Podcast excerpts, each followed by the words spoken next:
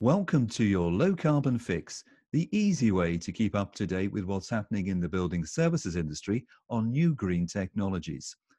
The low carbon fix will be with you every fortnight. I'm Roger Ryan, and joining me is Paul Collins, NICEIC, and Elecsa Technical Services Manager. The private rented sector will be a key area of the low carbon economy. What changes are we likely to see, Paul? So already there, we have seen some introduction of regulation and standards. So for example, the minimum level of energy efficiency standard is in place for landlords in the private rented sector. That means that EPCs will be a minimum of band E. So we are seeing changes coming through that will affect uh, the, the properties that landlords rent.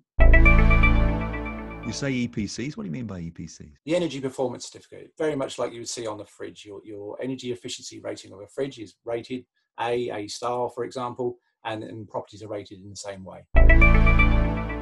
Now, are we talking about more heat pumps and solar panels here? I think that depends on the building. There's no, there's no one solution for this. It, it, it will depend. If we have a block of apartments, very difficult to fit a, a ground source heat pump, but you may be able to fit solar panels on the roof, for example. So there is no one simple solution to this.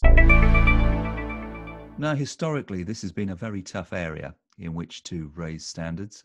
Can you see landlords making the switch to low carbon technologies with enthusiasm? Interesting question. So, from experience, probably not enthusiastically, but more of a case of having to. So, looking at the, the, the previously mentioned legislation, EPC band E, so it's a case of having to do work to bring a property up to a minimum standard. So, I think in a lot of cases, uh, they will uh, have to make changes, but not enthusiastically. So, what's in it for the landlords? I think this could be good for business for landlords if they have uh, energy efficient properties. There are tenants that are actually looking for the greener buildings that they, they fit with their lifestyle.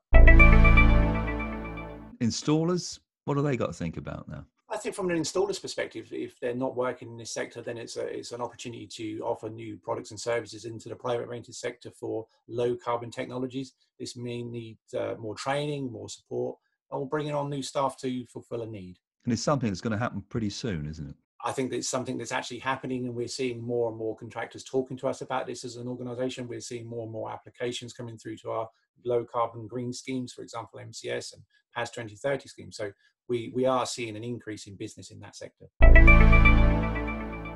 Information wise, um, where can installers get more information on this? So there's a number of sources of information. Firstly, I would suggest the Low Carbon Fix podcast and the information that we have on our niceic.com website.